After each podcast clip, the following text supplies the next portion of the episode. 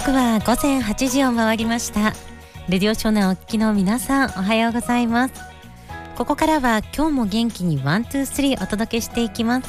お相手は小川優です。さて今日は2月の10日の土曜日です。朝8時になりました。皆さん寒い中ですけれど起きていらっしゃいますか？活動を開始されていますか？いかがでしょうか？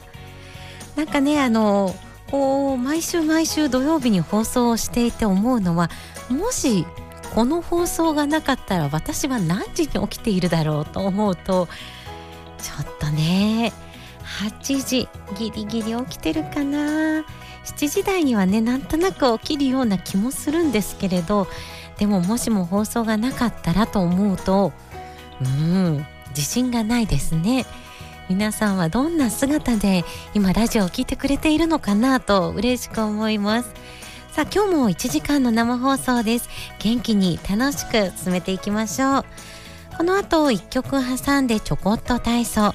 先週に引き続きダンベル体操を行っていきます。ダンベルがなくて大丈夫です。ペットボトルを2本用意していただいてそれでダンベル代わりにすることができます。お家にペットボトルがある方はそれをない方はうんちょっと今度用意しようということでそれ以外のものでやっていきましょう。今日は腕の筋肉を鍛えていきます。そしてその後健康プラスのコーナーでは2月は生活習慣病予防月間になります。改めて生活習慣病これもよーく聞く言葉ですしなんとなく皆さん分かっていると思います。でもなんとなくではなく生活習慣病って何なのか考えていきましょう。そしてその後8時30分頃からは健康レシピのコーナーです。今日は孫は優しいのポイントをチェックしていきます。そしてその後懐かしのあのメロディーと続き今日も8時59分までの生放送です。どうぞお付き合いください。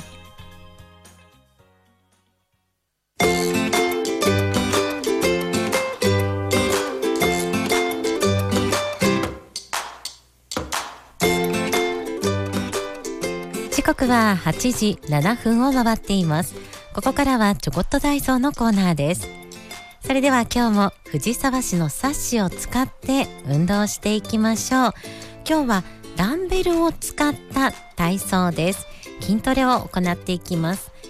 ダンベルといっても実際によく言うね重たいダンベルじゃなくても大丈夫です。お家にあるペットボトルなどにお水を入れて行っていきましょう。でその時に500ミリリットル入れるとだいたい500グラムになりますよね。でそれで運動してもいいんですけどちょっと重たいなという方は半分ぐらいでも大丈夫です。無理のない範囲でやるのが大切です。さあそれでは今日は腕の筋肉を鍛えていきましょう。まずはダンベルペットボトルでも OK です。持ってください。左右両手に持っていきましょう。でこの時の持ち方下から抱えるように逆手で持っていきます。そしてそのままストーンと体の脇に下ろしていきましょう。で腕の運動なのでそこから肘を支点にしてぐーっと上げてきます。その時に勢いをつけてシュッシュとやるのではなくゆっくりと筋肉が動いていくのが分かるように動かすのが大切です。さあそれではゆっくりと1 2、3その時に腕のこう内側ですね。腕のこう,、まあ、こう力こぶを出すところの筋肉。ここの筋肉が動いているの分かりますか？で腕の運動なんですけれどもちろんこう折りたたむような形で上に上がる逆上がりをする時と同じようですね。そういう動きも大切ですしあと他にも同じようにブラーンと持っていただいて今度は大の字。左右に大きく大という大きいというね感情を描くような形で伸ばしていきましょう。そうです。胸を開いていくような感じです。それも腕の筋肉の筋トレになりますので取り組んでみてください。自分なりにゆっくりと動かしてみるとおここの筋肉が動いているなというのがわかります。それをそれぞれ10回から20回、週2、3回やるようにしてみてください。以上、ちょこっと体操のコーナーでした。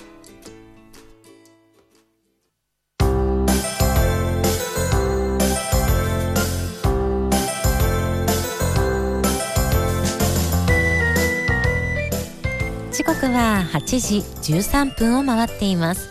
ここからは健康プラスのコーナーです。おすすめの未病対策健康情報などをご紹介しています。さて2月は生活習慣病予防月間となっています。ここで改めて生活習慣病とは何なのか考えていきましょう。皆さん生活習慣病と聞くとどんな病気を想像しますか？そうですね。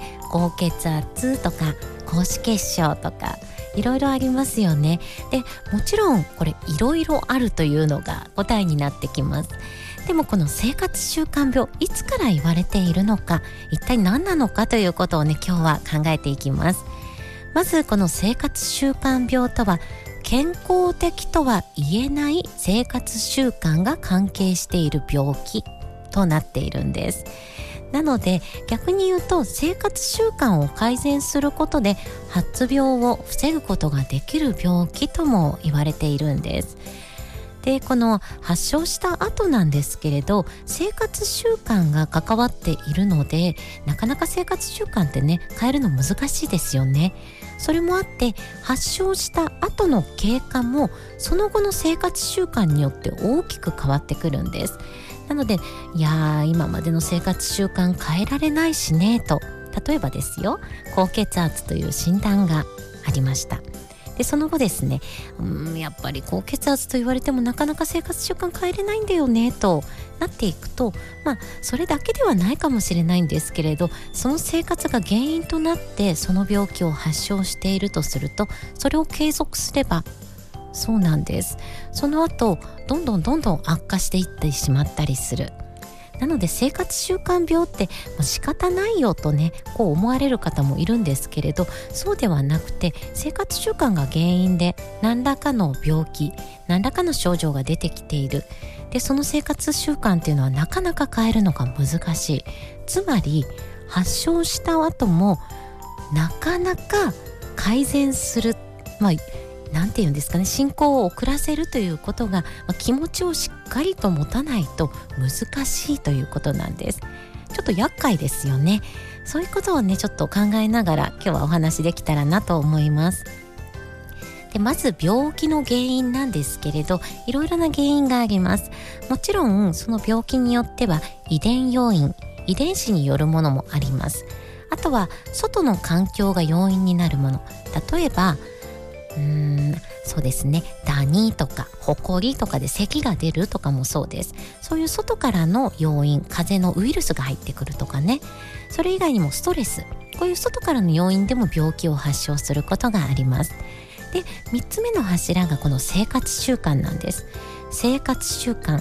具体的には食生活運動あとは休養睡眠ですね。あとは喫煙飲酒。精神活動のパターンなどこういった諸々のことが影響をして生活習慣病を含むいろいろな病気が発症するとなっています。でこれもともと生活習慣病っていつ頃言われ始めたのかというとこの言葉が出てきたのって1996年なんですね96年頃に生活習慣病という言葉が使われるようになりましたでそれまでは成人病と呼ばれていた病気を一括りにして生活習慣病と呼ばれるようになったんです。例えば脳卒中がん心臓病こういったもろもろも生活習慣を治すことによって発症を防ぐことができるもしくは悪化させないようにすることができるそういうことなんです。なので、まあ、成人病と言われていたものかられは生活習慣の改善で予防できるから生活習慣病と呼びましょう。となっていったのが1996年今から30年近く前になりますね。で先ほど高血圧の例を出しましたけれど例えばどんな病気があるかというと高血圧。あとは脂質異常症。あとは2型糖尿病。慢性腎臓病。あとは痛風とか皆さん聞いたことありますよね。あとは肥満で言われているメタボリックシンドローム。あと脂肪肝とか。あとはまあ、アルコールが原因になっている肝炎とか。他にも肝疾患いろいろあります。肝臓の疾患ですね。でそれ以外に肺もそうです。COPD って聞いたことありますか？慢性閉塞性肺疾患といってタバコなど吸っている方にね多く発症されるものになってるんですけどそういう肺の病気あとは肺がん大腸がん歯周病こんなものが生活習慣病と呼ばれています。要するに生活習慣を整えていくことで改善もしくは予防することができる病気なんです。なので私たちは発症させないということがねすごく大事になってきます。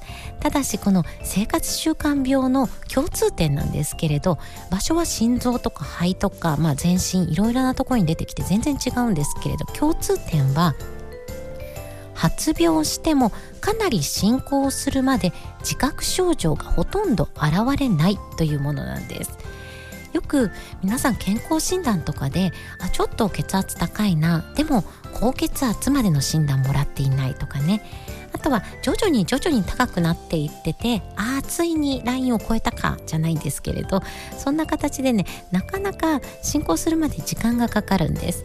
そうするとまあ生活習慣変えなくてもそこまで悪くないしそこまで数値が悪いわけではないし何か体調に変化があるわけではないしと考えてしまうんですね。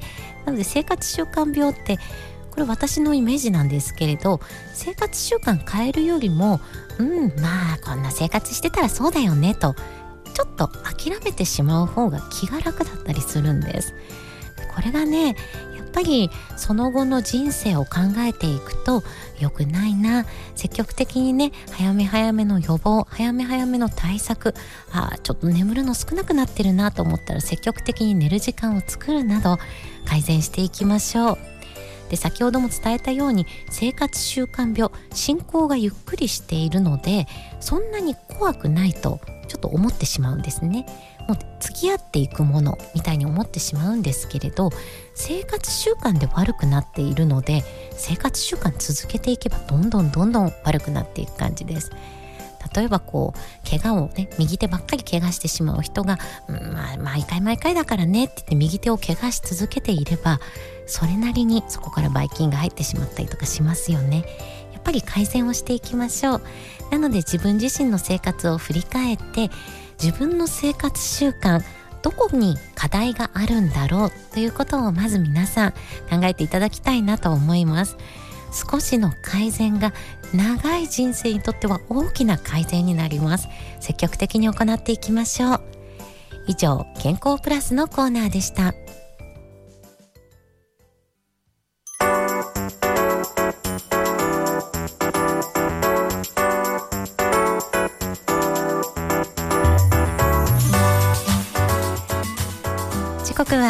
時24分を回っています。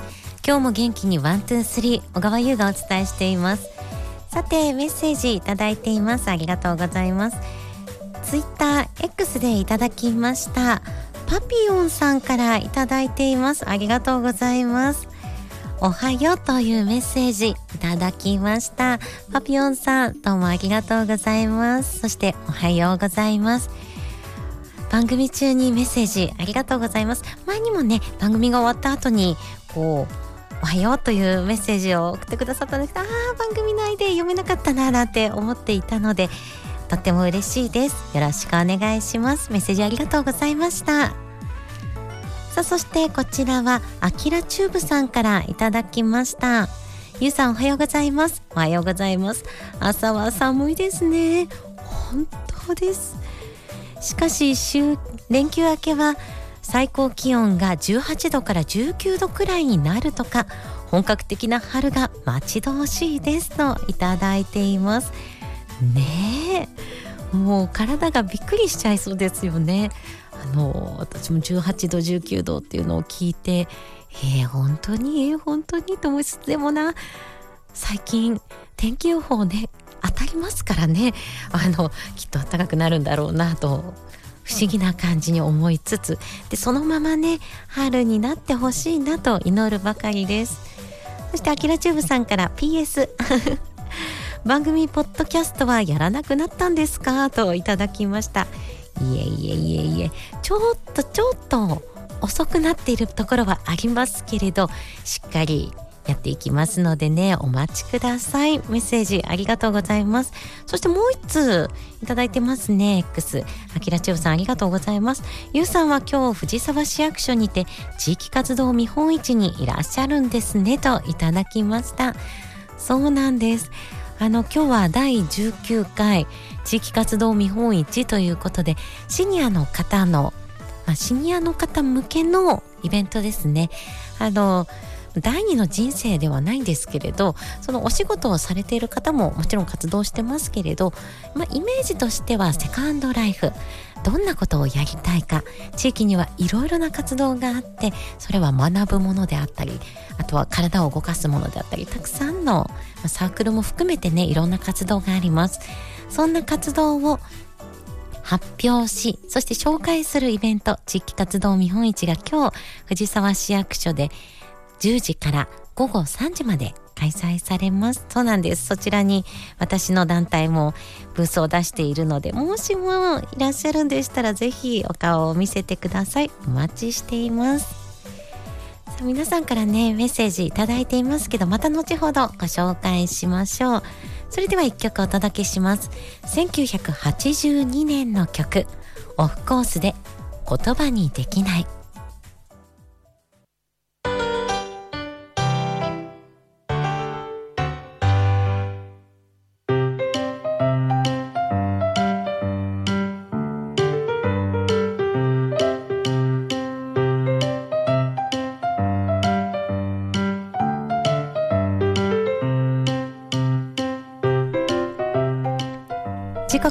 8時31分から今32分になったところです。ここからは健康レシピのコーナーです。今日はレシピの紹介ではなく、孫は優しいのポイントをチェックしていきましょう。孫は優しい。これ聞いたことある方の方が多いんではないでしょうか？いかがでしょうか？先ほど生活習慣病の話もしてきましたが生活習慣病を予防する上で食事というのはすごく大切なものになってきます。その時に言われたのが伝統的な日本食というものがとっても体にいい。これは世界的にも注目をされています。そしてこの孫は優しい。いわゆる日本食の代表的な食材が頭文字になっているんです。ま、豆、ご、ごま、わ、わかめ、や、野菜、さ、魚、し、しいたけ、い、芋。これをそれぞれ頭文字を取っていくと、孫は優しい。と言ってそうやってね覚えておくと忘れなくなります。ではこの孫は優しいということでそれぞれねどんな良さがあるのか見ていきましょう。まず「ま」ですね豆。この豆というのは畑の肉とも言われている大豆をはじめ豆類には良質なタンパク質とミネラルが豊富に含まれているんです。で1日に摂取した方がいいよと言われている量は豆腐なら約3分の1丁。で納豆であれば約1パック。これが取るといいと言われている量になります。でタンパク質ももちろんたっぷり入っていますしミネラルそしてそれ以外にもビタミン B 群も含まれているんです。なのでぜひ積極的に豆取っていきましょう。でこれ豆腐とか納豆であればそのまま食べることもできますしあとお味噌汁とか麻婆豆腐とか、まあ、イメージしやすいですよね。大豆豆腐ということでちょっと想像するとうんうん簡単に取り入れることができるかなというものになっています。で次5ごまです。ごまにはタンパク質と脂質ミネラルがたっぷり含まれているんです。でまた抗酸化作用があるとも言われています。でごまの取り方なんですけれど、まあ、そのままね買ってきて何か一緒に炒める時にごまを使ってもらってもいいですしすりつぶして使うと効果的にこう体の中に吸収することができます。なのでレシピとしては何かのごまあえとかあとはまあこれごまだけじゃなくてですね同じように同じ役割このごままあ、ごまの種類っていうとちょっと語弊があるんですけれどごまナッツ類って思ってください。ごまアーモンドピーナッツ銀杏くるみ栗こういったものがこの今5って言ってしっかりとってくださいね5という中に含まれていますので、まあ、栗ご飯とかね落花生銀杏の炊き込みご飯とかそういったものも良いです。で次は行ってきましょう。はわかめです。でこれも同じく、まあ、頭文字としてはわかめなんですけれどそれ以外にもひじき海苔昆布もずく、まあ、海藻類ですね。それ取りましょうとなっています。でこれ何かというとこの海藻類にはカルシウムなどのミネラルが含まれていますで低カロリーである上にとってもいい食物繊維が含まれているんですね水溶性の食物繊維が入っているのでこう体の中で水分と混ざることで膨れます。なのでダイエットの強い味方にもなっていきます。わかめ、ひじき、もずく、海苔、昆布、わかめスープとかね、そんな難しい料理にしなくても大丈夫です。ちょっと海苔弁当にしようかなとか、もずくを食べようとか、そんな形でね、取り入れてみてください。で、次、や、野菜。これはもうちょっと広いですよね。野菜ってなんかこの中で一番広いなって感じはするんですけれど、まあ、例えばほうれん草、小松菜、ニラ、人参、トマト、キャベツ、セロリ、玉ねぎ、ピーマンなど、で野菜にはビタミンやミネラルがたくさん含まれています。でこれはもうあの説明することもなく積極的に摂りたい食材になります。で例えば、まあ、さっきのごまとねこう絡めていくとしたらほうれん草のごまあえとかそういうのもいいですよね。でそれ以外にもほうれん草のおあのおひたしとか小松菜のおひたしとか簡単に作れるものでも大丈夫です。積極的に野菜を取っていきましょう。で次「さ」魚。これもね広いですね。あの魚例えば青魚であると血中のコレステロールを減らす働きが期待されています。あと疲労回復にも効果があると言われているんです。鮭サバアジマグロまあ魚と言ったらでもいっぱいありますよ好きなもので大丈夫ですお魚を積極的に取っていきましょうお魚の中にはタウリンや先ほど言ったように青魚であれば DHA とかあとビタミン D、カルシウムとかが含まれています。サバの味噌煮、なんかお腹空いてきちゃいますね。サンマの塩焼き、などなど、あと、アサリのお味噌汁にするとね、さっきの大豆と一緒に取ることもできますので、試してみてください。で、次、し、しいたけ。しいたけオンリーですかとそんなことはないんです。これもあの頭文字で死を取っていますけど、しいたけをはじめとしたキノコ類を表しています。なので椎茸、舞茸、マッシュルーム、しめじ、えのき、なめことかね、いろんなものが含まれています。で、キノコ類はビタミン類が含まれていて特にビタミンの中でもビタミン D が含まれているんですね。でこれは骨を丈夫にする働きもありますし風邪予防などにもビタミン D はとっても期待できます。なのでビタミン D を取る意味でもあと食物繊維これもたくさん含まれているのでとってもいいですね。で他にもミネラルいろいろなミネラルが含まれています。カリウムとか葉酸とかなかなかね取るのが難しいものも含まれていますので積極的にしいたけをはじめとしたきのこ類取ってみてください。で孫は優しいの最後い芋これも広い。じゃがいもさつまいも里芋山芋とかねいろいろあります。ビタミンとか食物繊維がこれもたくさん含まれているので腸内環境を整える効果が期待できるんです。でそれ以外にも芋類だと炭水化物や糖質も多く含まれているものになります。でこれは悪いことではないんです。ただし取りすぎてしまうとちょっと糖質過多になってしまうので食べ過ぎには注意していきましょう。美味しいですよね。じゃがバターとかね。あの孫は優しい。この頭文字をチェックしながら今日の食事にどれくらい入ってるかなと意識をして積極的にとっていくようにしましょう。以上健康レシピのコーナーでした。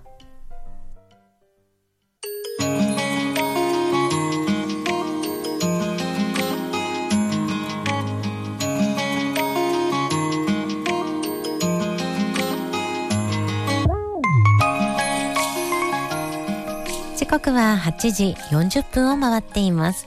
ここからは懐かしのあのメロディーのコーナーです。今日はエクレアさんから懐かしのあのメロディーのリクエストをいただきました。何年も前になりますがよくスキーに行っていた時特にこの時期にゲレンデで流れていた曲です。その曲を聴きたくなりましたということでリクエストをいただきました。ゆうさん毎日お仕事お忙しいかと思いますがお体に気をつけてください。今日も楽しみに聞いてますよといただいています。それでは懐かしのあのメロディーこの時期にゲレンデで流れていたあの曲です。松任谷由実さんでバレンタインズ・レディオ。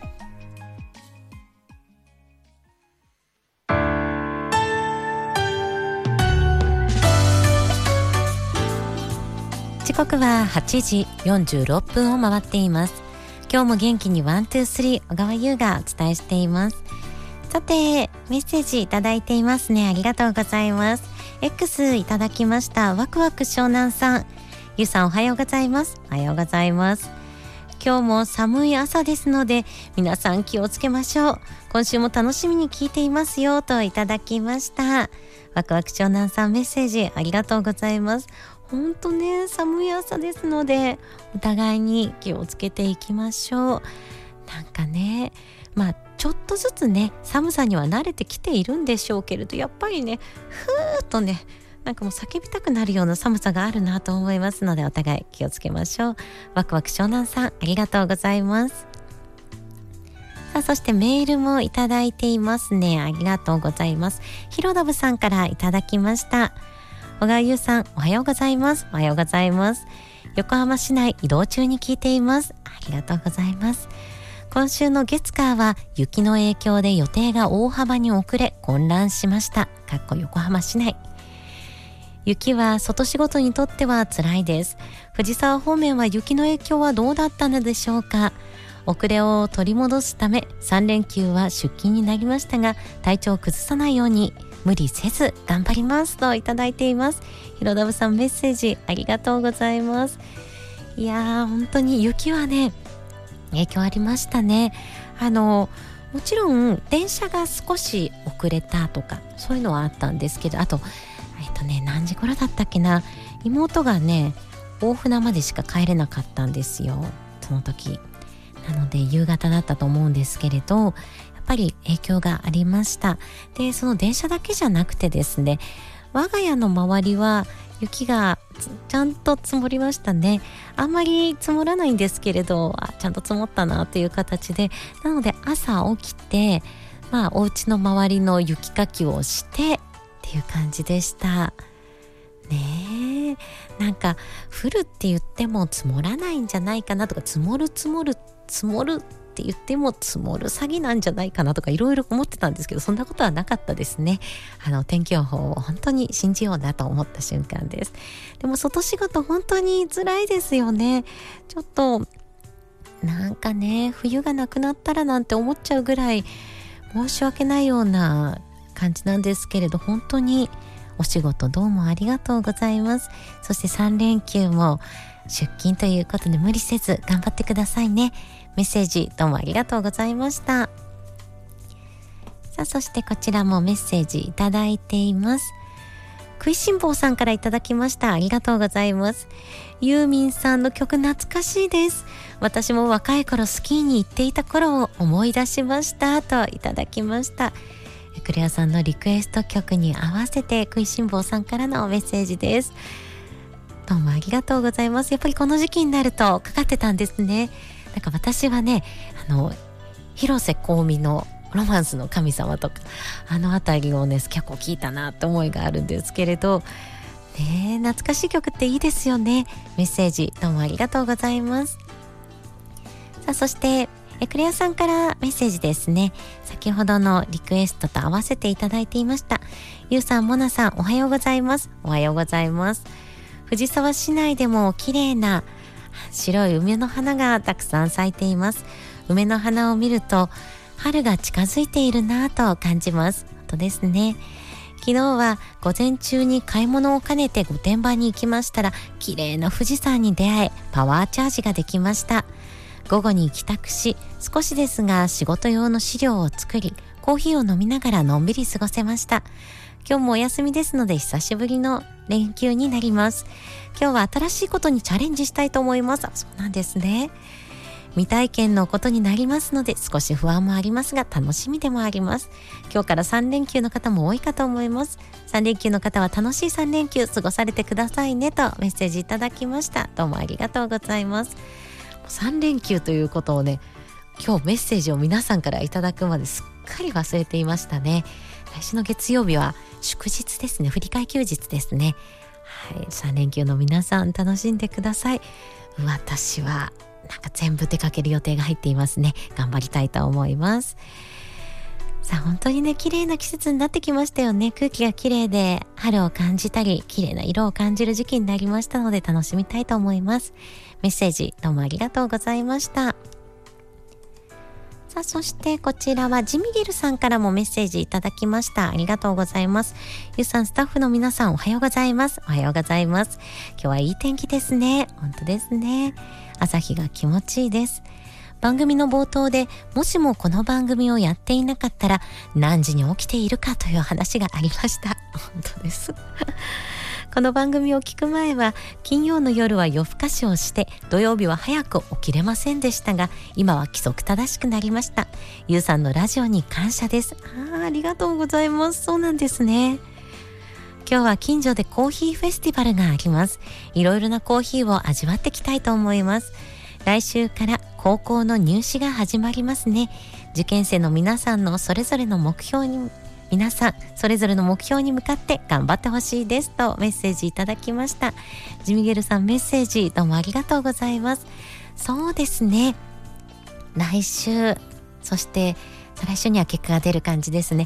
高校生たち本当に県立高校のね受験が始まります。でその前がね私立とかはあの始まってはいたんですけれどねえ懐かしいですね。私の私の時代は高校入試はあの特に特色検査とかあとその学校独自の難しい問題とかがなかったので当時まあそうですね。一点ミスすることが大きなミスっていう感じの学校を受けていたことも受けていたのですごいピリピリピリピリというかなんだろう。あのちょっとのケアレスミスで落ちるなと思いながらの受験だったので本当に答案を急いで解き終えて何回ぐらいかな3回4回ぐらいあの自分がね解けなかった問題はもう仕方がないと思えるんですけれどやっぱり天気ミスがねあったら嫌だなと思ってすごくそれを確認したのを覚えていますね。であと自己採点ができるように自分の持ち帰る問題用紙に書いてある番号もなんかケアレスミスがないようにと思ってすごく確認したのを覚えています。ね2点なかったらどうしようとかそんな世界観の中でやっていたのをね思い出しますね。今は特色検査があったりあとは学校独自の問題があるのでね難しさにばらつきが出ているのでそのケアレスミスでどうこうっていう形じゃなくなってきてる。あどうなんでしょうね。なくなってきてたらいいななんて思うんですけれど。はい、受験生の皆さんあと受験生の皆さんのご家族も含めてちょっと緊張感のあるね1週間かなと思いますけれど。頑張ってください。そして終わった時にはパーッとねケーキでも食べながらお疲れとねお家の中でパーッとしてくださいね。メッセージありがとうございました。そして受験生の皆さん頑張ってください。さあ今日も皆さんからメッセージいただき本当にどうもありがとうございます。今日は地域活動見本市がこの後10時から午後3時まで藤沢市役所本庁舎で開催されます。